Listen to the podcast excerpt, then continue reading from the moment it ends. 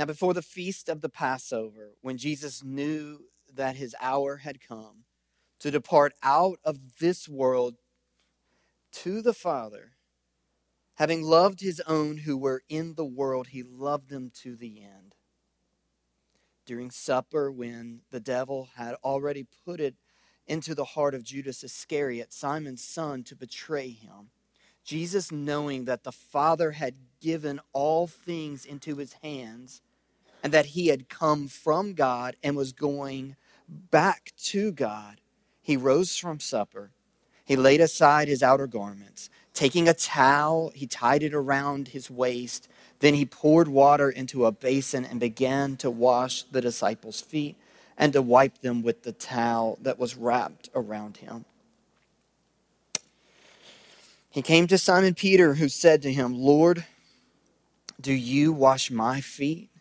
Jesus answered him, "What I am doing you do not understand now, but afterward you will understand." And Peter said to him, "You shall never wash my feet." And Jesus answered him, "If I do not wash you, you have no share with me." Simon Peter said to him, "Lord, not my feet only, but also my hands and my head." Jesus said to him, "The one who has bathed does not need to wash except for his feet, but is completely clean, and you are clean, but not every one of you." For he knew who was to betray him. That was why he said, "Not all of you are clean." When he had washed their feet and put on his outer garments and resumed his place, he said to them, "Do you understand what I have done to you? You call me teacher and Lord, and you are right, for so I am. If I then, your Lord and teacher, have washed your feet, you ought to wash one another's feet. For I have given you an example that you should do just as I have done to you. Truly, truly, I say to you, a servant is not greater than his master, nor is a messenger greater than the one who, who sent him. If you know these things, blessed are you if you do them." Let's pray. Oh, Jesus, first and foremost, we come before you. And Lord, um, even for me, As a as a human pastor standing before this congregation, Lord, knowing what all this ha- has occurred in this week, knowing that there are some in this congregation with broken and heavy hearts, Lord, Lord, I, I feel to a degree what you feel, and what, and I feel to a degree what, what even the Apostle Paul said when he said that. Um, who who who is it that grieves that I that I don't grieve, and who is it that sins that I do not find myself being indignant, that I have this daily anxiety for the church is laid upon me. And Lord, I feel that to a degree, that I know within this crowd and congregation there are there are people with just varying degrees of difficulties. And then there are some here, Lord, who rejoice, and right and rightly so, Lord. And so, Lord, we're we're a mixed bag this morning, and you know that. But what I feel in degree, you feel to the nth degree. You feel perfectly, and you are a much greater minister than I can ever be. And your Spirit is a greater minister.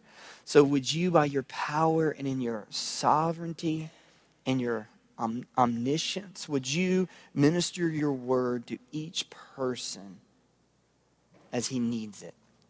I understand what Paul said, who is sufficient for these things? Who is sufficient to stand before a congregation like this and to preach your word? And the truth is, we are not. But your Spirit is. Your word is powerful. And would you minister it to your people? Would you help us and be with us um, this morning? In your name we pray. Amen. Thank you. You could be seated. Um, I, I, I feel like one of the, the prophets preaching to the, uh, preaching to the remnant. Like, if you're visiting with us, um, like... use hand sanitizer. Like, this is what's left of the congregation after the Black Plague has been upon us. And so uh, it's good to see those of you that have been ill and you're feeling somewhat better. And um, those of you who have yet to get ill, just to wait and hold on. And uh, hopefully it passes quickly. But it's good to see you all this morning. Uh, so we're in John, the thirteenth chapter, starting a, a, a new chapter. But not just a new chapter, we're also starting a new section of the book of John. I said this last week, and we're seeing it bear um, fruition this week, is in John, between John twelve and John thirteen, there's a change in tone. There's a change in audience. Um, before Jesus, um, up until then, at the end of chapter twelve, Jesus is finishing his earthly ministry. It ends with Jesus' final plea to the Jews to believe in him. We know that they don't because they have the Romans put him on a, put him, crucify him on a cross. And now we're into chapter thirteen, and what's going to happen on chapters from chapters thirteen until chapters actually twenty is um, is Jesus' final final hours. I mean, this is Jesus' final hours. No longer can we say even Jesus' final days. These are Jesus' final hours, and what we have captured here is Jesus' Jesus's ministry to his disciples.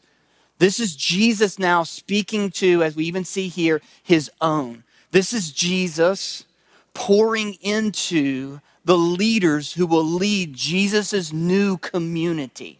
That's important.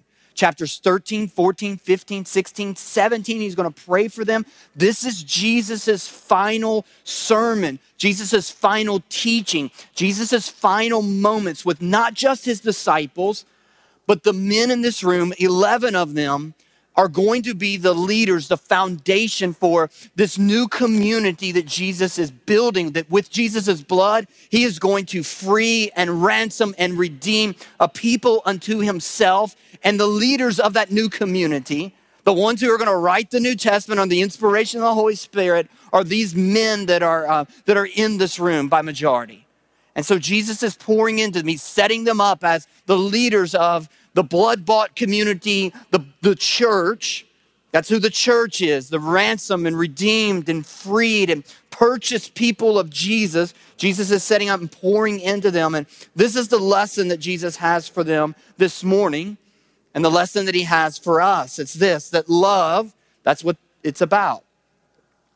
Love is rooted in humility, and it manifests itself in sacrificial service. So what we want to see is we want to see love. We're seeing in this text, we're seeing humility. We're seeing it avail itself in sacrificial service.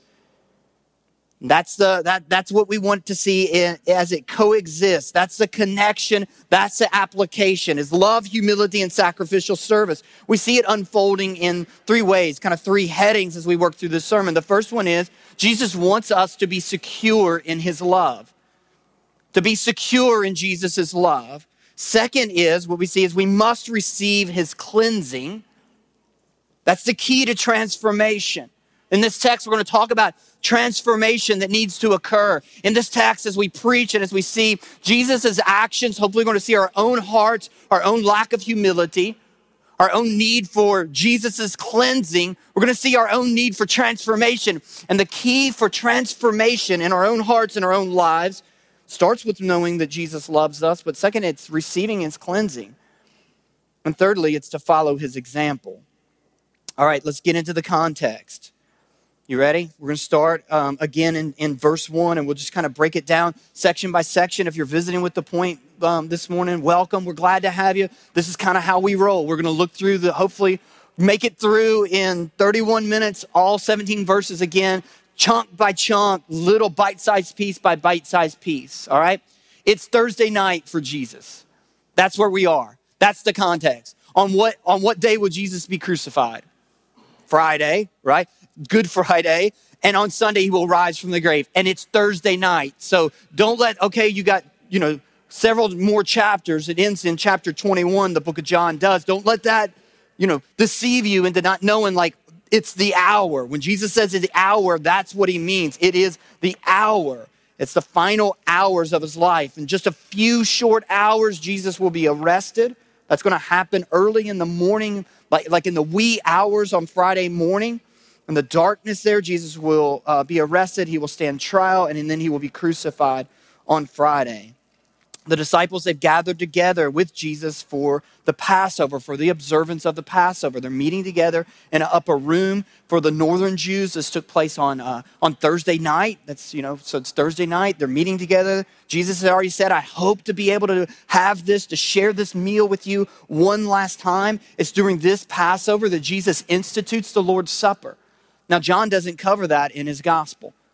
Why? Oh, here, here you go. We don't know.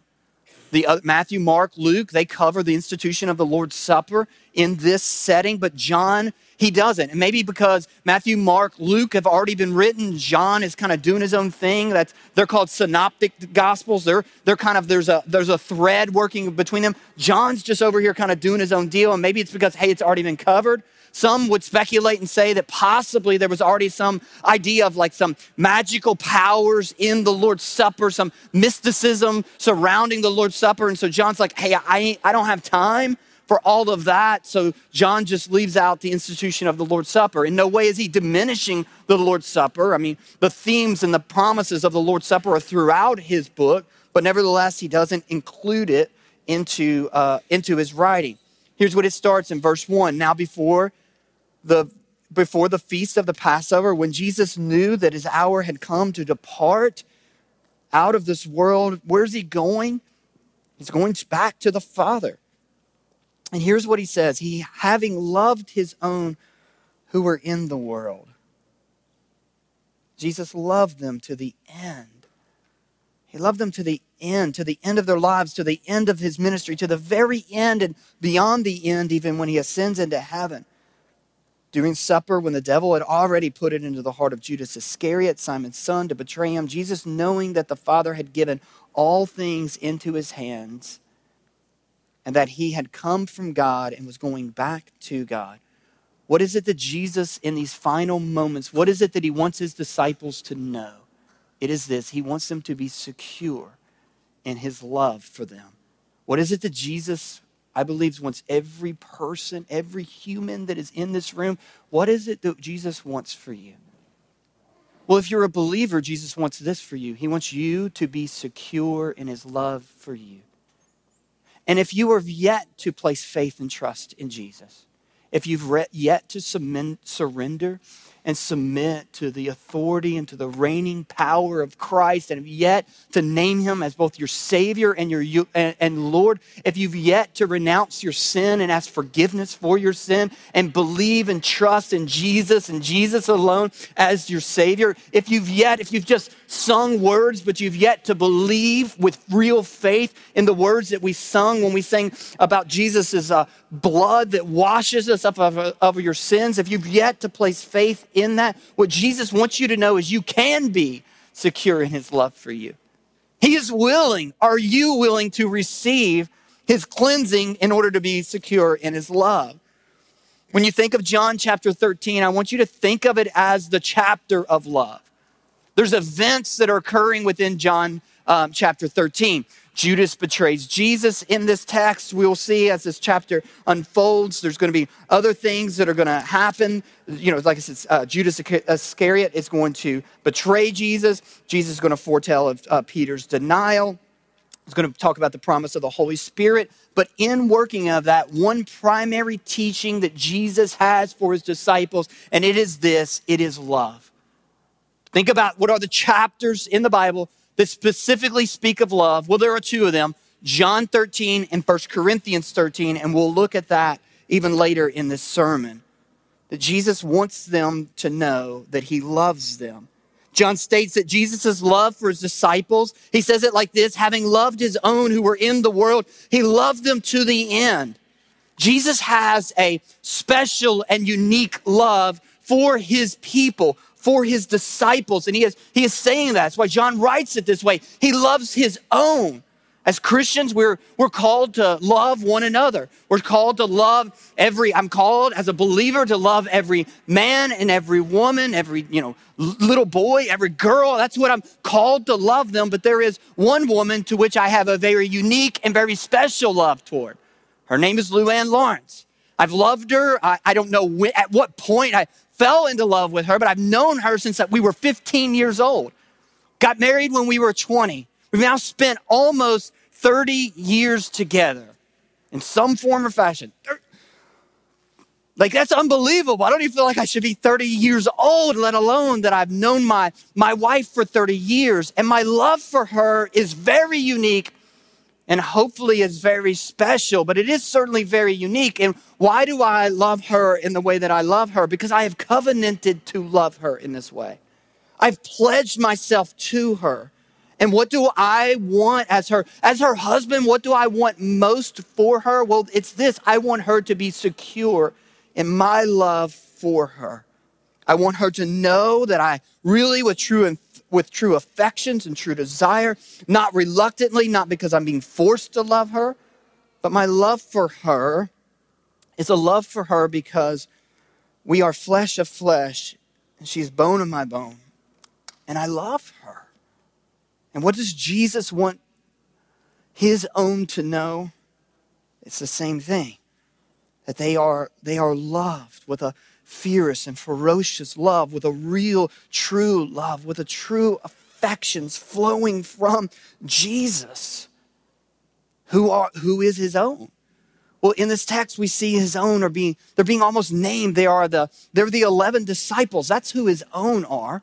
His own have been talked about all throughout the book of John. John has been highlighting this, Jesus' teachings about his own. His own are the ones that the Father has given to him. His own, John ten, are his own sheep, that Jesus is the shepherd, and the shepherd will lay down his life for whom? For his sheep. And those are the eleven men minus Judas that are in that room. And what Jesus wants them to know is, I have a very peculiar and special love for you. And those eleven men are being, they, they are, are, are, are typified, if you will, of believers. His own sheep isn't just those eleven men, but his own sheep are all of those for and, until Jesus returns again, who will place faith and trust in Jesus. That goes back to John ten. If you are here today and you have placed faith and trust in Jesus as Savior and as Lord, if you have, I've already said, if you've renounced your sin, it doesn't mean you're living perfectly, but it means that you love Jesus, that Jesus loves you. And we say that, but gosh, I think Jesus this morning, he wants us to know that. And I think he wants us to be secure. He wants us to be secure in his, in his love for us. That's what he wants for us today, to be secure in his love. Now listen, that doesn't free us to abuse his love. Doesn't free us to scorn his love, to deny his love, but it does free us to live in light of his love, to live in the overflow of his love. You don't have to earn his love. You don't have to win his love. You don't have to go do, do good things to stay in his love, that he loves us because we are his, because we are flesh of his flesh. That's what Paul writes. The Ephesians five, we are his body. We are, as his church, we are Jesus's body. And what Jesus is saying over and over again, in even in First Corinthians, he talks about everyone loves their own. They love their own bodies. And in the same way, what that transfers to us being called Jesus's body is Jesus loves us with a true love. And that's important because we say this often. I think I got this from Tim Keller, that love awakens love. I mean, some of the men in the room, you understand that because that's how you won your spouse. That in the beginning, like Luann, Luann didn't want to have a lot to do with me. She thought I was cute, but that was about it. And I hunted her down and pursued her by buying her nice things, by treating her nicely, taking her to, doing these things. And my love, my care, my concern, it awakened a love and care and concern. She's like, I don't know about this guy. He seems kind of nerdy. He's awful small. He certainly is scrawny, but golly, he, he understands me and he knows what to buy for me. And he knows what to do for me. And I've never had a guy treat me the way that he's treating. And my love awakened a love in her. In the same way, Christ's love awakens a love for us. It is Christ's love working in us that works out for us in obedience. That the Christian life is about this. It's about being secure in Christ's love for us, allowing that to awaken a love for uh, a real love in us. And from that love, we obey Christ. We'll get there. I think it's John fifteen. Jesus will say, if you love me, then you will obey my commands. And so the Christian life isn't just about obeying commands. Like some of you maybe grew up in a church that was what we would say was very legalistic, very law-driven. You know, men do this, women do that. You can't, you know, have long hair. You can't, certainly can't have earrings. You can't, women can't wear pants and men wear kilts. I don't even know, right? Like, I don't even know where they get some of this stuff from. And nevertheless, it's like that. And all you knew of Christianity was what I'm not supposed to do. I can't do this. I can't do this. I can't. Nobody ever told you what you could do. And here's what you can do. You can love Christ because he's loved you. That the Christian life begins here. It begins with Jesus' love. Jesus loves me, this I know. I mean, a lot of us, it's like maybe the first song that we ever learned, and what a great song it is for us to learn and to know. But like with repetition of hearing it and hearing it, we've just kind of moved on past that. But look at what's happening here in this text. Think about the room. Think about the eleven that are in the room. Peter's gonna deny Jesus. Right? They're all going to walk away from Jesus. Jesus is going to be crucified publicly, but all of his disciples, they're not going to be there. They're going to be hiding and cowering. I think John, the writer of it, he's going to be watching from afar with Jesus' mother. And yet Jesus, he knows this because he's, because he's God. He knows how fickle their faith is. And yet Jesus, bringing them together, he goes, I want you to be secure in this truth. I love you. I've loved you. I'm going to love you all the way to the end. I'm going to love you. While they're nailing me to the cross, that will be a declaration of my love for you. Don't ever deceive yourself. And so the truth for us is this, that Jesus loves us not because of our faithfulness to him, but Jesus loves us because of his faithfulness to us. He loves us because we are his own, because he's purchased us and bought us. And the Father has, for those of us who are believers, the Father has, he has, the Father has given us to him. Verse number four. Jesus rose from supper. He laid aside his outer garments and taking a towel, he tied it around his waist and then he poured water into a basin and began to wash the disciples' feet and to wipe them with the towel that was wrapped about him. How many of you got teenage boy or or had teenage boys in your home, right? Like you, then you understand this, what's going on here about stinky feet, right? Like you, you understand. I mean, is there, I mean, is there anything, any, any nastier than st- than stinky feet, right? No, right? Luann tells that Luann's brother Troy had a had a good friend who had a, a foot odor problem, right? I mean, let's just be some. It's just, it just happens, right? I mean, you can use the fast-acting, tenactin all you want or whatever it's called there. It's still going to happen.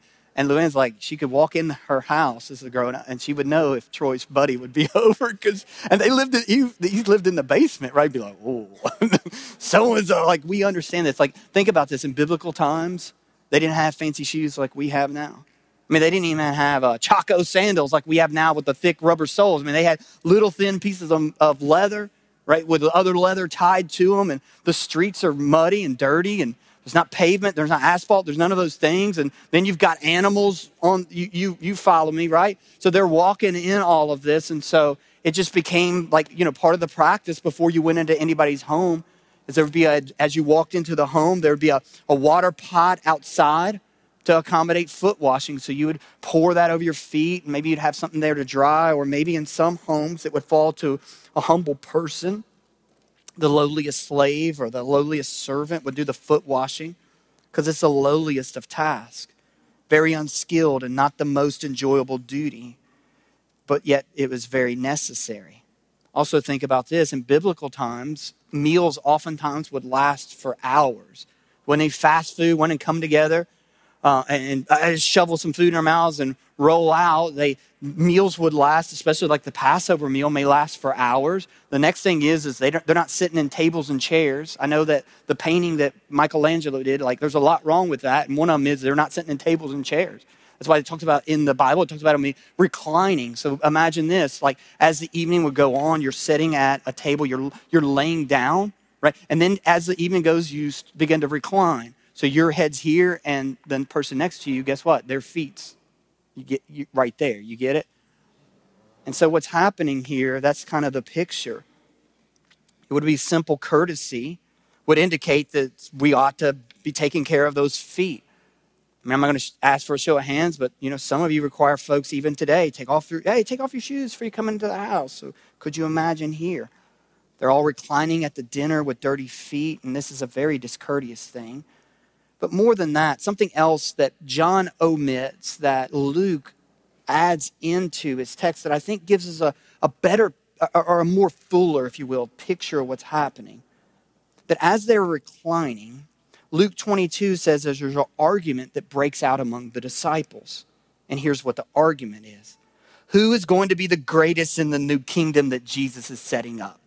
One is, hey, it's going to be me. I know I'm the one who's going to be the greatest. And no, no, no, no, no, it's going to be me. I will be the guy. And so the disciples, these eleven men, are bickering among themselves as to who will be the greatest in the new kingdom. Hours before Jesus' death, hours before the greatest display ever to be known of love and humility and sacrifice, foundational truths that this new kingdom is going to be established upon. These new leaders, I, can you imagine you? These new leaders that he's pouring into, they're bickering about who is going to be the greatest in the new kingdom. It's a wonder Jesus didn't stand up and say, boys, you've missed it.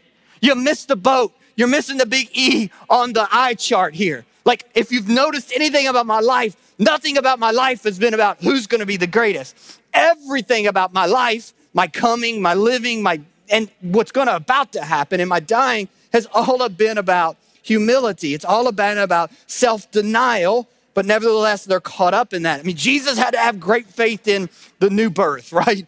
I mean, that's that's something for me as a pastor that's super helpful. Jesus had tons of faith in the work of the Holy Spirit coming into the lives of believers. Otherwise, he probably would have said, Father, can we like prolong this thing for a little longer? These boys need more than the crash course of three years that I've been giving them, because they're here and they're arguing. And what we see happening as this unfolds, I think as we read this in, what we see is we see their dirty feet is a metaphor. It's a metaphor for for their own hearts and for their own lives. It's a metaphor that more than your dirty feet need to be cleansed. It's a metaphor that all of you needs to be cleansed. And so what Jesus does in the midst of all of this, Jesus stands up and he removes his robe. And as a demonstration, as an example of the kind of humility and, and love that we are to have, he begins to take the role and the job of the lowliest of slaves and the lowliest of servants. What kind of Savior is this? See, this is another place where Christianity takes a radical detour from all other religions. It's here we have the hero of the story taking on the role of a servant. Here we have the God of the universe stooping down and becoming like a lowly slave and beginning to wash his disciples' feet. And Jesus says that he does this as an example for the kind of humility and the kind of love that is to permeate the heart and the lives of his disciples. And this right here, I think, may help us. This is something for me this week as I worked on this sermon, that the two things of humility and love coming together in the life of Christ has really helped me to understand my own struggle with love and even my own struggle with pride. That Jesus is exemplifying, this is so important here, Jesus is exemplifying real love for those of us who are in the church. Real love for those of us who are believers. And it's this, real love is rooted in humility. Now, let me say that on the flip side, the opposite. And let me apply it to us. People who struggle with pride will undoubtedly struggle to show genuine love. People who struggle with pride, an inflated view of self and self-importance, and who are self-centered, will undoubtedly struggle to show love. I could say love because there's like no such thing as like ingenuine love, disgenuine love, right? Love is what it is. It's love. To show genuine love. That's just love. That's what Jesus is calling us to here, to love, to have real affection, real love. And Paul does it. Let your love be genuine. Don't let it be hypocritical. There's either hypocritical love or there's genuine love. And here's what we have here is genuine love flows from a humble heart.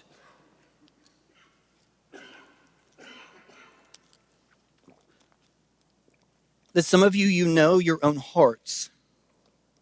And then you know in the truth You know, like to, to your own self be true, right? You know in your own truth that you, you struggle to love others. You struggle to appreciate and to value others. You struggle to serve others when it's inconvenient to you.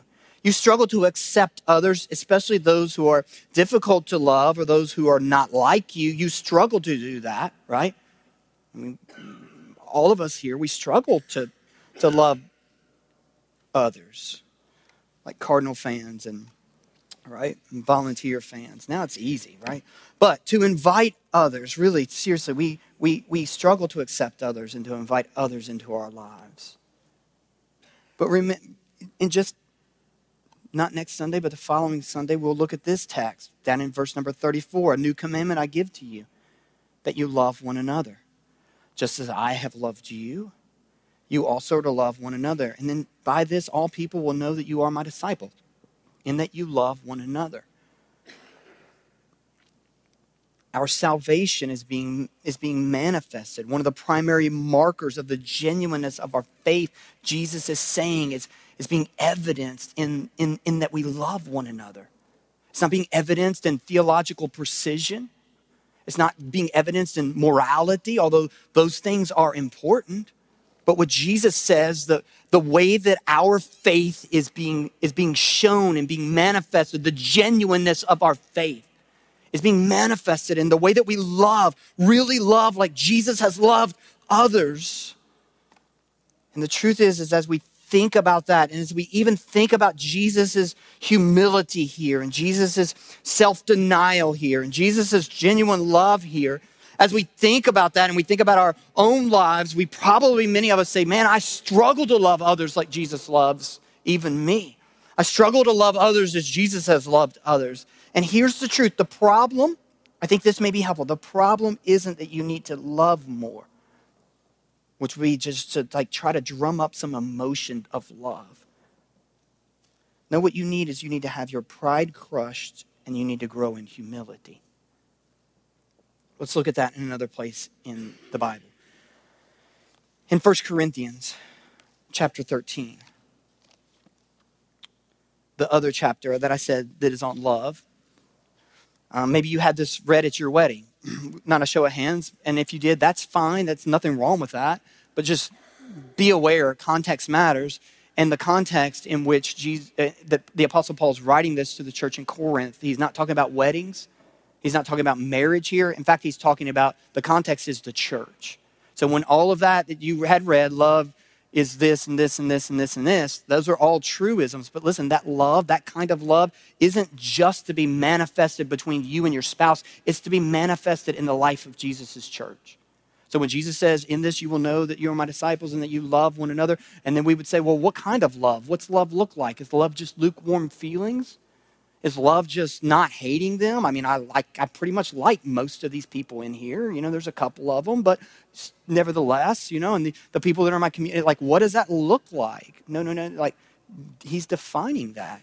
And as Paul defines that, he says it also by giving us the flip side. Like, sometimes we can define things not by just what it is, by definition, but by the contrast, right? He, let me show you the opposite of that, and that's what he does when he says, Um, that, let's see, uh, verse four, love is patient, love is kind, it does not envy. Here we go.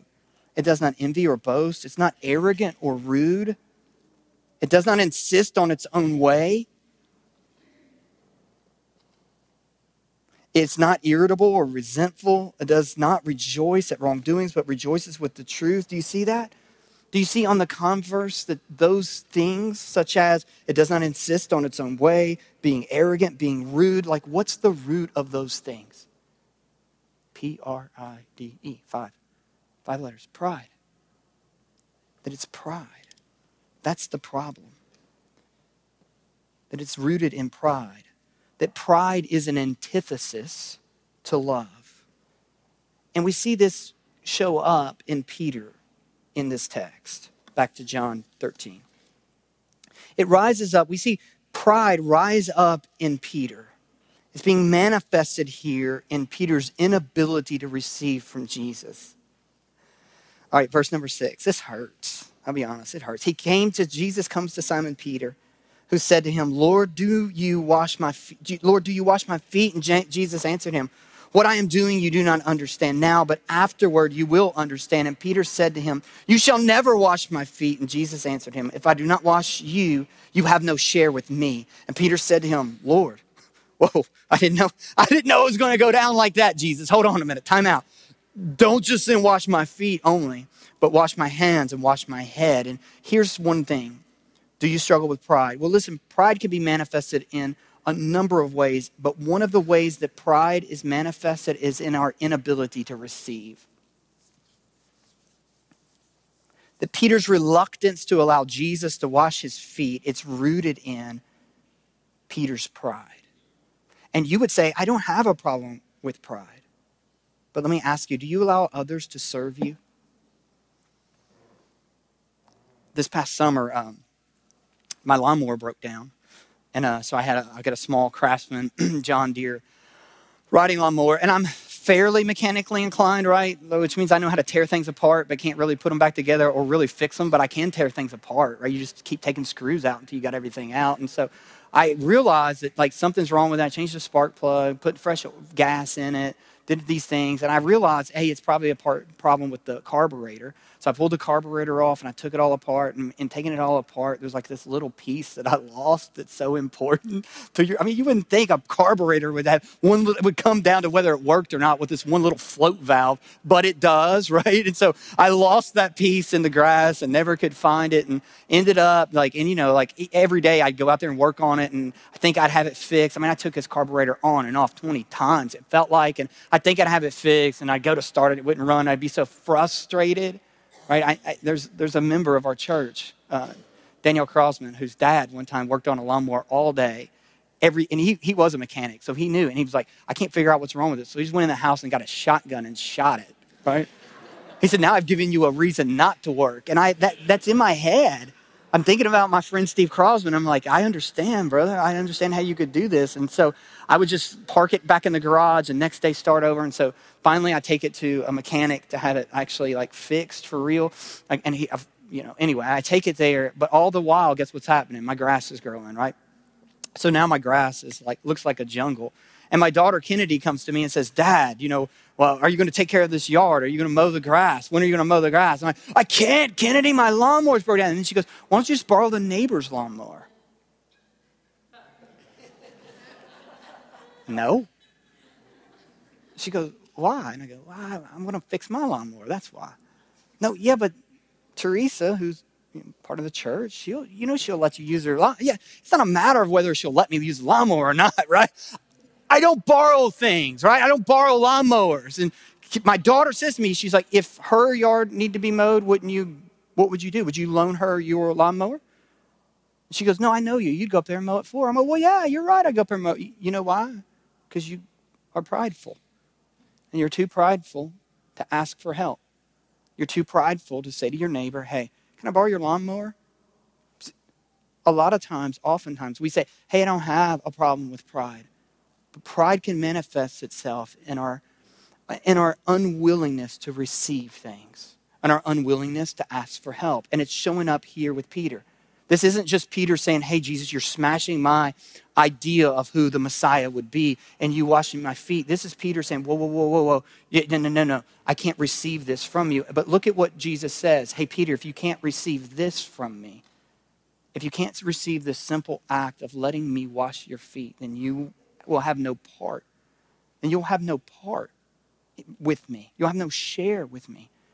And I think what Jesus is getting at here, and some of this is my speculation, but I think what Jesus is really getting at here is he's saying to him, if you're not humble enough to, if you're not humble enough to let me wash your feet, then how are you ever going to be humble enough to receive me as Savior and Lord? And admitting that you are a sinner, that you are helplessly lost, that you could do nothing to save yourself. That is a super humbling thing, is it not? That in fact, what Scripture calls us to is a submission to Jesus. We submit to him. We take a knee before him, recognizing him for who he is, that he is Savior and Lord over all. that the Christian life is a Christian life of one of humility and us living out our lives, if you will, on our knees as we surrender and we submit to the authority and to the reign and to the rule and to the commandments of Jesus Christ our Lord. And that is a very pride-crushing thing for us, is it not? Men and women, it's a pride-crushing thing. But what Jesus is saying here is you gotta do it. That's the basis of salvation. That's the basis of it all, is for you to be made humble like I am humble, for you to bow down like I am bowing down here. That's what Jesus is speaking about. What, what Jesus is saying, because Peter's response is, you'll never wash me. And then you're going to, and then he goes, I love it. You'll never wash me. Okay, now wash all of me. Like in that, like, okay, I understand the terms now. Then wash all of me. Come and cleanse me all. And what Jesus is talking about when he's talking about Peter here, when he's talking to Peter, is he's talking about the need that Peter had to be spiritually cleansed. That what Peter needed was, he needed what Ezekiel prophesied in the new covenant. He needed to be washed. He needed what Paul will write about in, ten, in to Titus about later in the future, that there's a washing of regeneration. He needed spiritual cleansing. And this is true for us. That you and I, we need to be made renewed. That for the opposite, for the believer, the opposite of pride isn't just humility, but the opposite of the of pride is the Spirit. It's the Holy Spirit. In Romans eight, Paul contrasts two things. It's, it's the mind set on the flesh versus the mind that's set on the Spirit. The mind set on the flesh is, is pride. The mind set on the flesh is self. Though the mindset on the flesh, he later on says, is, is death. But it's all of those things that indicate we've yet to receive a genuine and true transformation. That the promise of the new covenant, what Jesus is picturing here, is you need to be cleansed. It's more than just having your feet washed, but you must be cleansed. You must receive a cleansing that comes from me. You must have your old heart removed, that heart that is so prideful and so bitter and so self-concerned. And believers must be filled with the Holy Spirit. And ultimately, it's the Holy Spirit that changes, but that helps us. As you look at your own heart and you look at your own life and you come to know that, man, I am so filled with pride and I'm so filled with self-concern, and it's so difficult for me to receive and it's so difficult for me to pray to Christ. Why do you not want to pray with Christ? Because you think you can do it and you think you can fix it. And you think, you know, just if I could just tinker with it long enough, I'll get it. And you just don't want to, because prayer is asking for help, is it not? Prayer is an admission that you can't do it. Oftentimes, I can't do this. I can't fix this. I can't save myself. I can't cleanse myself. I can't, I can't fix my children. I can't help this sick person. I can't do all of these things. And prayer is an, an admission that I need help, Lord. Intervene, intercede, do what only you can do. And if that's difficult for you, the solution, if it's difficult for you to love others and to receive others and to give others, the solution isn't for you just to drum up more works and make a checklist and let me try this now, let me try that now. What you need is you need the Holy Spirit. And listen, I'm not saying you don't have the Holy Spirit. Those of you who may be believers, oh, does that mean I need to get saved? No, I'm not talking about that. Like, in fact, in this, what when Jesus is speaking to Peter, what he says here to Peter is kind of a two-folded thing. You need to receive a one-time cleansing and then you need to be clean again. It's the contrast of taking a bath. I think that's what he's saying here. And then it, it, it's the, I think that's salvation. I think that's regeneration. I think that's us having, being, ba- being born again. That's what he's speaking of. And by that, there's the declaration that he makes, you are clean. It is in our faith, our one-time act of our justification, to which we, we, we receive Christ, and Christ takes out the old heart of stone and places inside of us a new heart. And in that comes the declaration that Jesus says, because of my blood and your faith in that, you are clean. But then there is the need for almost daily cleansing, is there not? A daily washing of our feet, that as our as we walk through this world and we get walk through the mud and the mire and the and, and the mud holes of this world, that our feet get dirty and our thinking gets dirty and ourselves, we start thinking about ourselves more and we start thinking about the things of this world more. We think about the flesh and our mind starts beginning to shift. Instead of thinking of things of the spirit, we think of the flesh, and we need to be renewed and we need to be lined out and we need another washing to come. And that's what Jesus is saying.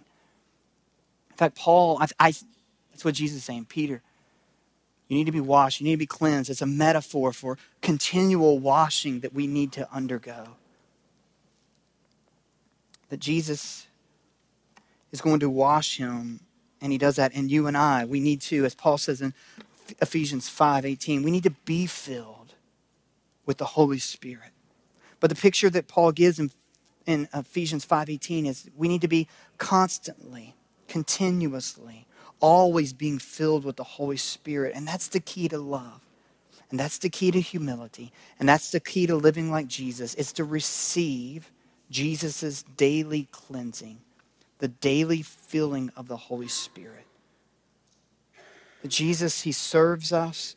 Jesus, he cleanses us. Jesus, he loves us. And from that, he calls us to follow in his example.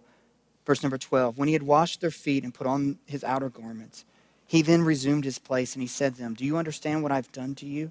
You call me, I'm teacher and Lord, and you are right to do so, for I am. If I then, your teacher and Lord, or Lord and teacher, have washed your feet, you also ought to wash one another's feet. For I've given you this example that you should do just as I have done to you. Truly, truly, I say to you, a servant is not greater than his master, nor is a messenger greater than the one who sent him. If you know these things, blessed are you if you do them. That this is the love and the humility and the sacrificial service that should permeate our lives. And it should permeate our churches. As it permeates our lives, it permeates our church. That love and humility and harmony and real service to one another, that should never be assumed, church. Not every church experiences this. It's to be protected. It's to be fostered. It's to be stirred up. It's to be continual. As we look to Jesus, to be continuated upon. And that's what we want to be as a church. We want people to experience the love of Christ as they experience and are in fellowship, and as they as they come and as they ex- experience us. We want them to experience an ex- extension of Christ's love. We want to ex- experience that. We want to extend that as we serve one another, as we serve in kids ministries, we serve as a greeter, as we serve outside of here, as we help each other, as we help each other move and we make meals for each other. What are we doing as we pray for one another? What are we doing? We're sacrificially loving others. And then we receive those things. We're receiving love from others from a place of humility, just as Christ has done. Be secure in Jesus' love, church. Marvel at it, rejoice in it, feel it. Be secure in Jesus' love. Receive Jesus' cleansing. I think we just sang it. Have you been to Jesus for his cleansing flood? Number three, follow in Jesus' example. We got opportunities even this week to serve and to do and to give. The way that we announce those and make those known is we do that through emails. I know like email's the new mail with junk mail, but that's still the means by which to communicate to people. If you're not on that email uh, and don't receive that email distribution list, you can sign up for that by filling out that Connect card. But we're a genu- we're a church that's filled with genuine love, real love, because we believe in the love of Christ, and we express that week in and week out, with sacrificial service to one another, with getting in community groups, getting to know each other, getting into each other's lives, speaking the truth to each other, all for Jesus' glory. Let's pray. Jesus, as we um, prepare our hearts to remind ourselves of your great love for us, and it's from that love that we go and love others, Jesus, we humble ourselves here at this table. We humble ourselves at this place. You said, do this in remembrance of you, and that's why we do this. You instituted it because you want us to remember. What is it you want us to remember? Your sacrificial love and service for us. You want us to remember whose we are. And this is a declaration of that. In your name we pray.